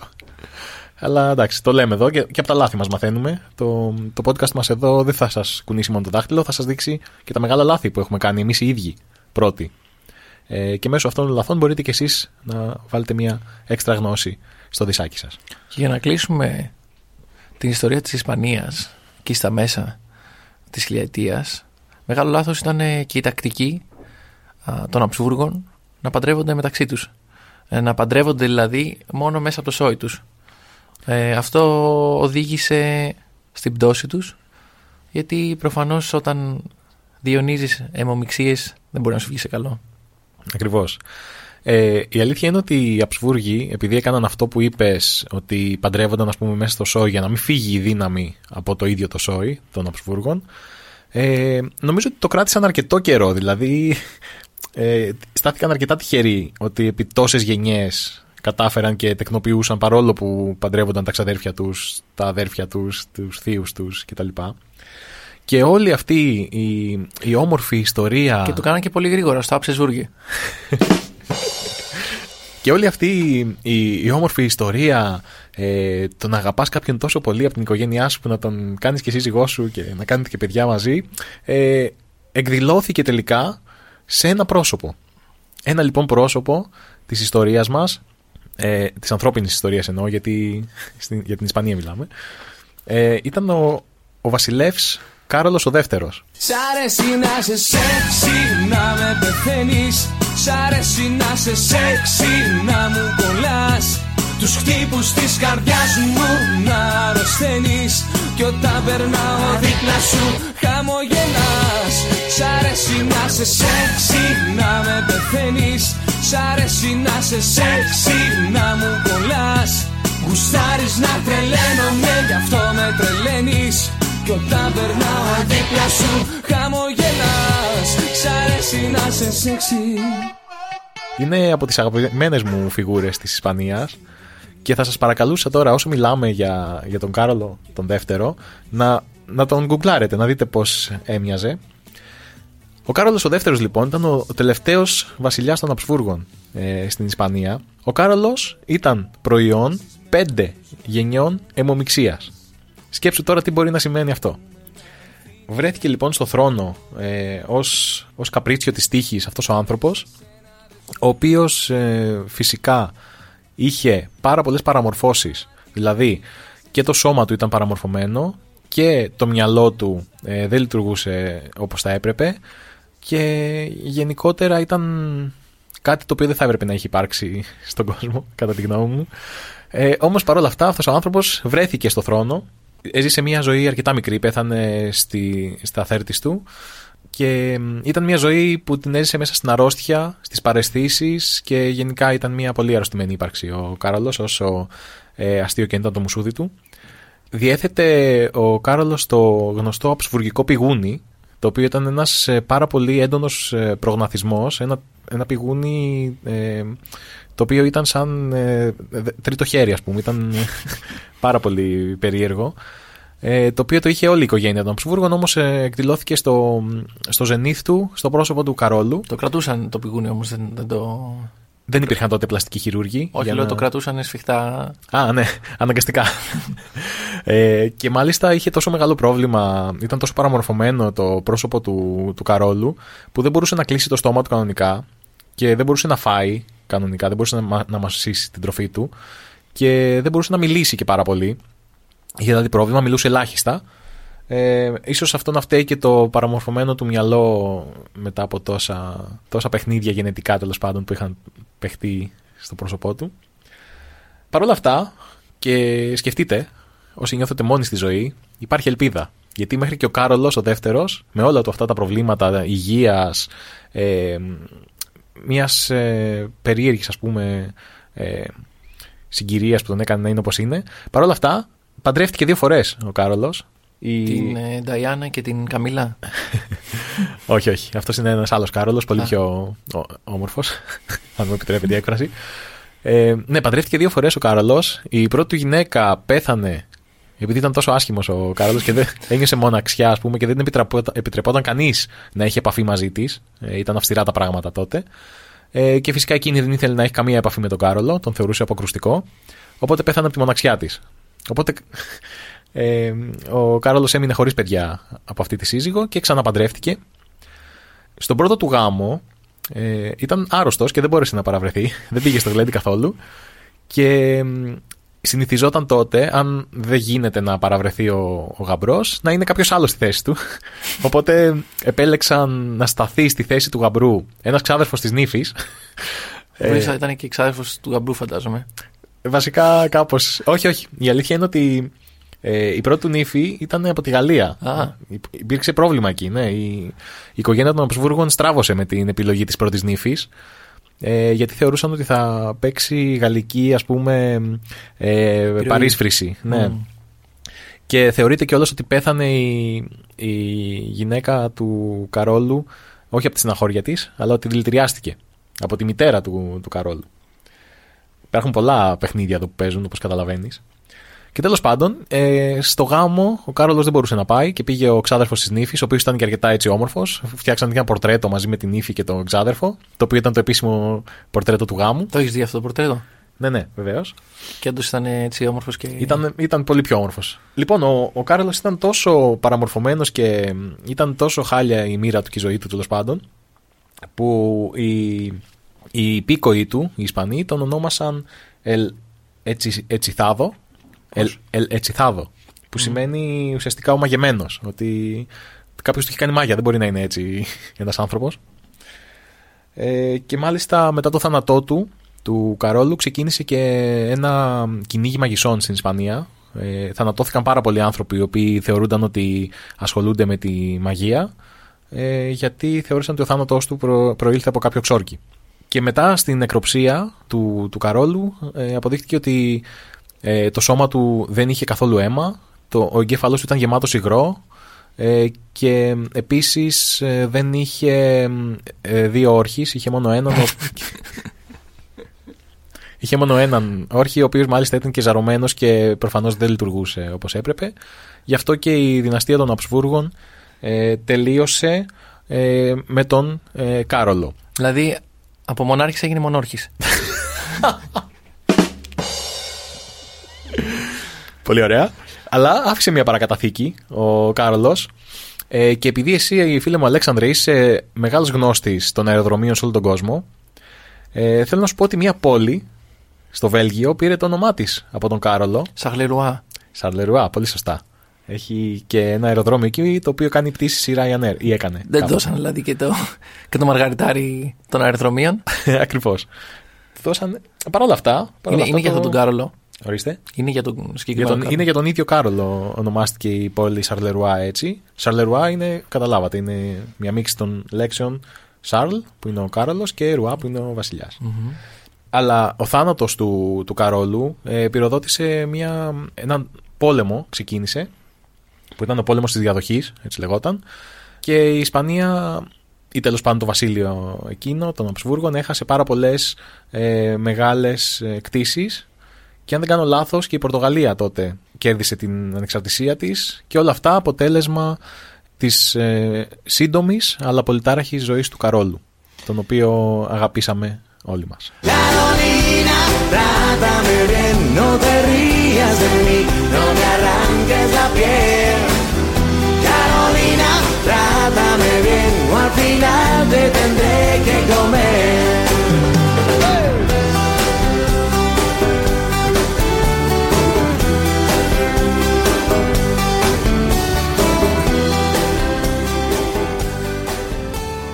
Θέλω να προσφέρω, να προσφέρω άλλα δύο δεδομένα σχετικά με αυτή την πολυτάραχη περίοδο. Το ένα είναι φήμη, δεν μπορώ να το υιοθετήσω και το άλλο α, είναι γεγονός. Κάποιοι λένε ότι το χαρακτηριστικό θου στα ισπανικά, πολλοί από εμάς ή από εσάς τέλος πάντων που θέλετε να μιμηθείτε τα ισπανικά βάζετε όλες τις λέξεις και βάζετε ένα θου έτσι Γεια σου Μιχάλη, τι κάνει, θα μιλήσουμε για την Ισπανία και την πίστη σήμερα Καλησπέρα, φίλοι μου, ε, Η φήμη λέει λοιπόν ότι λόγω αυτών των παραμορφώσεων και της δυσκολίας εκφοράς ε, στον οίκο των Ασβούργων το θου δεν ήταν ε, συγκεκριμένος κανόνας προφοράς αλλά ήταν ε, η μόνη επιλογή. Αυτό εγώ δεν μπορώ να το υιοθετήσω. Παρ' όλα αυτά μπορώ να μιλήσω ότι για τις προφορές στην Ισπανία υπάρχουν πολύ διαφορετικές ε, προφορές και στην Ισπανία και προφανώς και στη Λατινική Αμερική. Αλλιώς θα ακούσει τα Ισπανικά, ας πούμε, στη Μαδρίτη, που είναι το καθαρό, το, το, όπως το μαθαίνεις στις, στα μαθήματα των Ισπανικών. Ε, στην Ανδαλουσία είναι μια τελείως διαφορετική περίπτωση. Ε, επειδή έχω μιλήσει, ας πούμε, ε, έχω συμβιώσει με τρεις ε, Ανδαλουσιανούς στο ίδιο σπίτι και στην Ισπανία, επειδή οι περισσότεροι δεν μιλάνε αγγλικά, είσαι αναγκασμένος για, για, το καλό σου. Βέβαια, να μιλήσεις στα Ισπανικά, οπότε μαθαίνεις Ισπανικά όταν πας εκεί. Δεν υπάρχει άλλος τρόπος, ας πούμε, όπως στην Ολλανδία, παραδείγματος χάρη. Ε, είναι πολύ διαφορετική η εκφορά. Α πούμε, το έστω και αυτό τι είναι, στην Ανδαλουσία θα το πούνε ετο και κόβουν τα σίγμα, τα τελικά σίγμα. Πολλές φορές ας πούμε το, το, το S, το οποίο κανονικά δεν προφέρεται ως του στα ισπανικά, το προφέρουν ως του. Αυτό.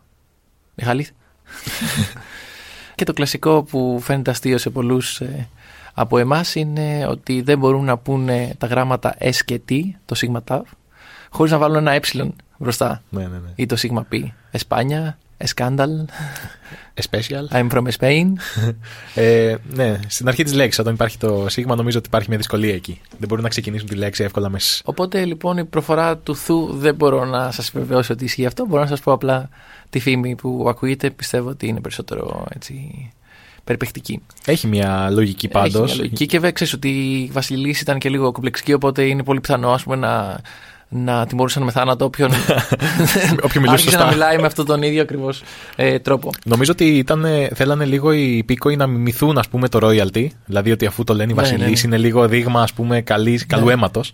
Οπότε και, το πω και, και εγώ έτσι. Φουγκοκολάρι. Όλοι σφουγγοκολάρι τότε ναι, της ε, αυλής.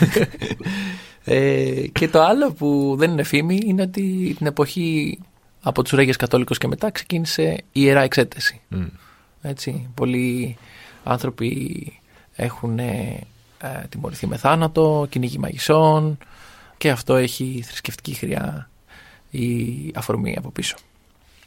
Ε, τώρα που λες για την ιερά εξέταση, ε, μου έρχεται στο μυαλό πάρα πολύ ένα δίπολο το οποίο υπάρχει εδώ και εκατονταετίες. Στη μία πλευρά ε, του διπόλου βρίσκεται η θρησκεία και στην άλλη πλευρά του διπόλου βρίσκεται η επιστήμη. Τι συμβαίνει όταν η επιστήμη έρχεται αντίθετα σε αυτό που λέει η θρησκεία. Στην Ιερά Εξέταση ξέρουμε πάρα πολύ καλά ότι ε, πάρα πολλοί επιστήμονες της εποχής είχαν κυνηγηθεί, ε, είχαν αφοριστεί από την Εκκλησία και είχαν θανατωθεί για τα πιστεύω τους, για, για τις επιστημονικές τους ανακαλύψεις, για τις θεωρίες τις οποίες, οι οποίες θεωρούνταν αιρετικές και πολύ με λυπεί τώρα, να, τώρα που το σκέφτομαι ότι δεν έχουμε ε, ξεφύγει πάρα πολύ ως νοοτροπία από αυτό ε, πλέον προφανώς δεν υπάρχει ιερά εξέταση και δεν θανατώνονται επιστήμονες. Όμως υπάρχει ακόμα αυτό το δίπολο ότι η θρησκεία λέει κάτι και αν η επιστήμη πει κάτι το οποίο δεν ταιριάζει, ε, αυτόματα υπάρχει μια ας πούμε αντίδραση, ένα kickback. Για παράδειγμα, ο πιο σπουδαίος ε, επιστήμονας ο οποίος είχε κυνηγηθεί από την ιερά εξέταση, αν δεν κάνω λάθος, ήταν ο Γαλιλαίος. Έτσι δεν είναι; Και όταν ε, με την παρατήρησή του, ας πούμε, ε, και με τα κάποια πειράματα, ας πούμε, κάποια βασικά πειράματα που έκανε τότε, υπερασπίστηκε τη, την υπόθεση του Κοπέρνικου ότι δεν είμαστε σε ένα γεωκεντρικό σύστημα, αλλά σε ένα ηλιοκεντρικό σύστημα. Αυτό θεωρήθηκε ερετικό από την ε, ιερέα εξέταση στην Ιταλία, ας πούμε, εκείνη την περίοδο. Αφού πήγε σε μια δίκη, ε, δίκασαν το, το Γαλιλαίο, είχαν και αυτή τη δύναμη τότε. Προφανώς η ιερέα εξέταση είχε τη δύναμη να κάνει δίκες και να αποφασίζει ε, αν κάτι ήταν νόμιμο ή όχι. Ε, θεωρήθηκε λοιπόν ότι ακροβατεί στην, ε, στο σκηνή της αίρεσης και αναγκάστηκε να, να το πάρει πίσω αυτό που είπε. Πάρ το πίσω αλλιώς σε σκότωσα ουσιαστικά. Ε, αναγκάστηκε ο Γαλιλαίος να, να, να πει ότι αυτό που είπα δεν ισχύει και παρόλα αυτά τον κράτησαν σε κατοίκον περιορισμό για όλη την υπόλοιπη ζωή του. Δηλαδή σκέψου ένας άνθρωπος όπως ο Γαλιλαίος, ο οποίος έχει προσφέρει τόσο πολλά στην επιστήμη, όπως ε, το να επιβεβαιώσει τον Κοπέρνικο ότι δεν βρισκόμαστε σε ένα κεντρικό σύστημα, όπως το να προσφέρει ε, στη δημιουργία της επιστημονικής μεθόδου, η οποία ακόμα χρησιμοποιείται ε, ε από την επιστημονική κοινότητα ε, σε κάποια της μορφή. Βρέθηκε λοιπόν η Εκκλησία και σου λέει: Όχι, δεν θα λες αυτά που, που έχεις παρατηρήσει, δεν θα προχωρήσεις την επιστημονική σου σκέψη, αλλά θα είσαι ε, στη φυλακή ουσιαστικά γιατί εγώ θεωρώ ότι αυτό που λες πάει κόντρα με, τις, ε, με αυτά που λέω εγώ ουσιαστικά. Ε, το οποίο είναι, είναι στενάχωρο. Σκέψου πόσο, ε, πόσο πιο μπροστά θα είχε πάει η επιστήμη αν εκείνη την περίοδο δεν, υπήρχαν, δεν υπήρχε αυτό το εμπόδιο. Και είχε πει ένα πολύ γνωστό γνωμικό νομίζω έτσι πριν πεθάνει. Και όμως γυρίζει. Το ίδιο είχε πει και ο Λάζαρος Χριστοδουλόπουλος ε, το 2018 σε ένα μάτς ε, ΑΕΚ Ολυμπιακού. Χάναμε 2-0 και είπε ο Λάζαρος και όμως γυρίζει. Και κερδίσαμε 3-2. Και έβαλε μια γκολάρα με ψαλιδάκι απίστευτη, έτσι. Αυτό ήταν με τη Λάρισα, σε άλλο μάτι. Εντάξει.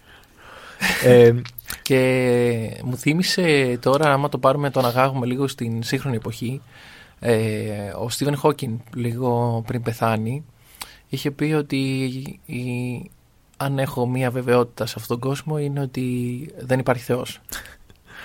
Ε, και θυμάμαι ότι τη χρονιά που πέθανε στο κήρυγμα του Μητροπολίτη στην Ανάσταση είχε ψέξει τον Στίβεν Χόκκιν ε, για αυτή του θεωρία και μάλιστα είχε κάνει κάποιες αναφορές για την θεϊκή τιμωρία που έλαβε αυτός ο άνθρωπος και το τέλος το οποίο είχε. Μάλιστα. Σκέψου πόσο μικρό ψυχος μπορεί να είσαι που ένας άνθρωπος πεθαίνει και λες «Α, καλά να πάθεις, ο Θεός σε τιμώρησε». Είναι και ένα από τα διδάγματα του Παϊσίου. Δεν ξέρω αν το ξέρεις. Δεν το ξέρω, όχι ο Παΐσιος ε, θέλοντας να εξηγήσει ε, γιατί ας πούμε υπάρχει ένα ερώτημα πάντα που λέμε ότι αν υπάρχει Θεός γιατί, και είναι καλός γιατί επιτρέπει στα παιδιά να αρρωσταίνουν και να πεθαίνουν και όλα αυτά και ο Παΐσιος θέλοντας να εξηγήσει αυτό είχε πει ότι ε, τα παιδιά που πεθαίνουν ε, μικρά είναι αυτά τα οποία έχουν μια ροπή στην αμαρτία και γι' αυτό φεύγουν πριν αμαρτήσουν για να πάνε στον παράδεισο. Τα συμπεράσματα δικά σας la vieja calle donde le codijo, tuya es su vida, tuyo es su querer, bajo el volón mirar de las estrellas que con indiferencia hoy me ven volver, volver.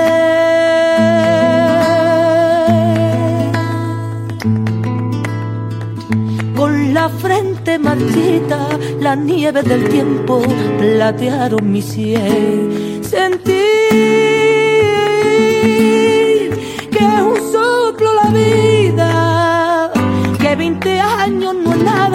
febril la mirada, honrante en la sombra, te busca y te logra vivir. Κάποιες φορές, επειδή είπα και το Λάζαρο Χριστοδουλόπουλο, σε αυτές τις ε, δυσυδαιμονίες πέφτω κι εγώ ίδιος, παρότι δεν α, ακολουθώ την επίσημη χριστιανική πίστη. Ε, είσαι άθεο τόσο καιρό. Είμαι άθεος ή αγνωστικιστή, θα το πούμε στο επόμενο επεισόδιο αυτό. Α, ενδιαφέρον αυτό. Ε, Κάποιες φορές μπορεί να κάνω έτσι το σταυρό μου ε, ή, να κρατάω τα δάχτυλά μου, ας πούμε, crossed fingers που λέμε, ε, για να μην φάμε γκολ. Δηλαδή, μπορεί να υπάρχει ένα corner εκεί στο 90, θα χρειαστεί να το κάνω. Γνωρίζοντας ότι. Έτσι, απλά γιατί θεωρώ ότι είναι θα, θα μου δώσει δύναμη για να αντέξω την αγωνία που, που υπάρχει εκείνη τη στιγμή. Είναι και μια μέθοδος αυτή για να δαμάσεις το χάος και να αποκτήσεις λίγο έλεγχο ξανά. Δηλαδή, εσύ σταυρώνοντας τα δάχτυλά σου. Δηλαδή, ναι. Ή κάνοντα το σταυρό σου, αποκτάς λίγο έλεγχο ε, πάνω στο τι γίνεται, στο οποίο ουσιαστικά δεν έχεις έλεγχο. Είναι και αυτή μια ανάγκη του ανθρώπου. Θεωρώ ότι πηγάζω αντλώ δύναμη από το Θεό εκείνη τη στιγμή. Γιατί ο Θεός να τον ενδιαφέρει αν η ΑΕΚ θα φάει γκολ ή όχι. Ε, και θέλω να υπογραμμίσω εδώ ότι Πόσο αστείο είναι όταν οι ποδοσφαιριστές ευχαριστούν τον Θεό, ας πούμε, όταν σκοράρουν. Λες και ο Θεός ενδιαφέρεται αν θα βάλει γκολ ο, ο Μάνταλος, ας πούμε. Ξέρεις εσύ τώρα αν ο Θεός παίζει στοίχημα, ας πούμε. Και... ο Θεός ίσως παίζει στοίχημα. Ε, θα το συζητήσουμε ίσως αυτό στο επόμενο επεισόδιο.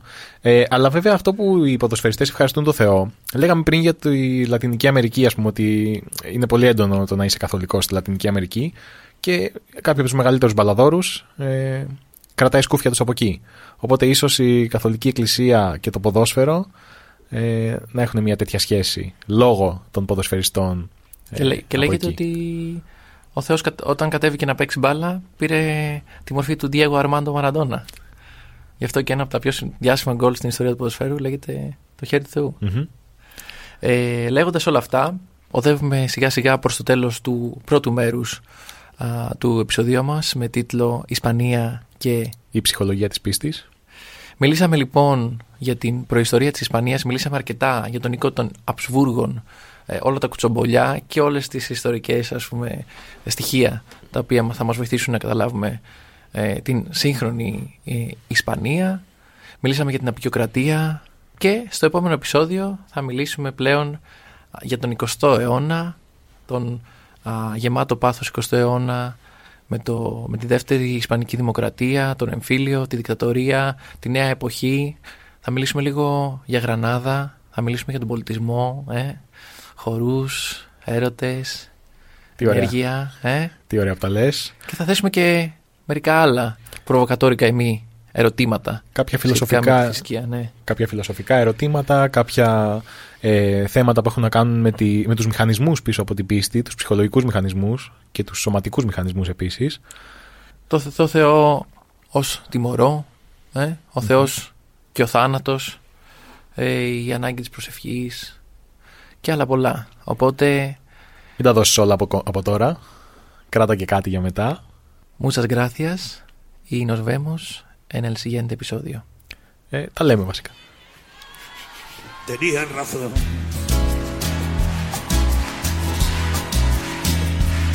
Mis amantes, en eso de que antes el malo era yo, con una excepción.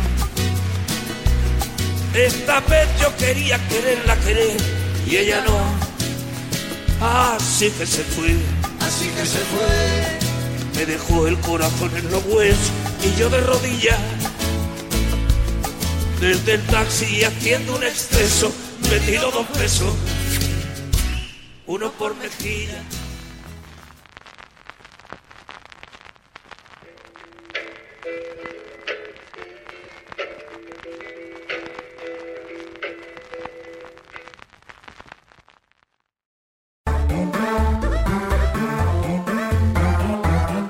Pod.gr. Το καλό να ακούγεται.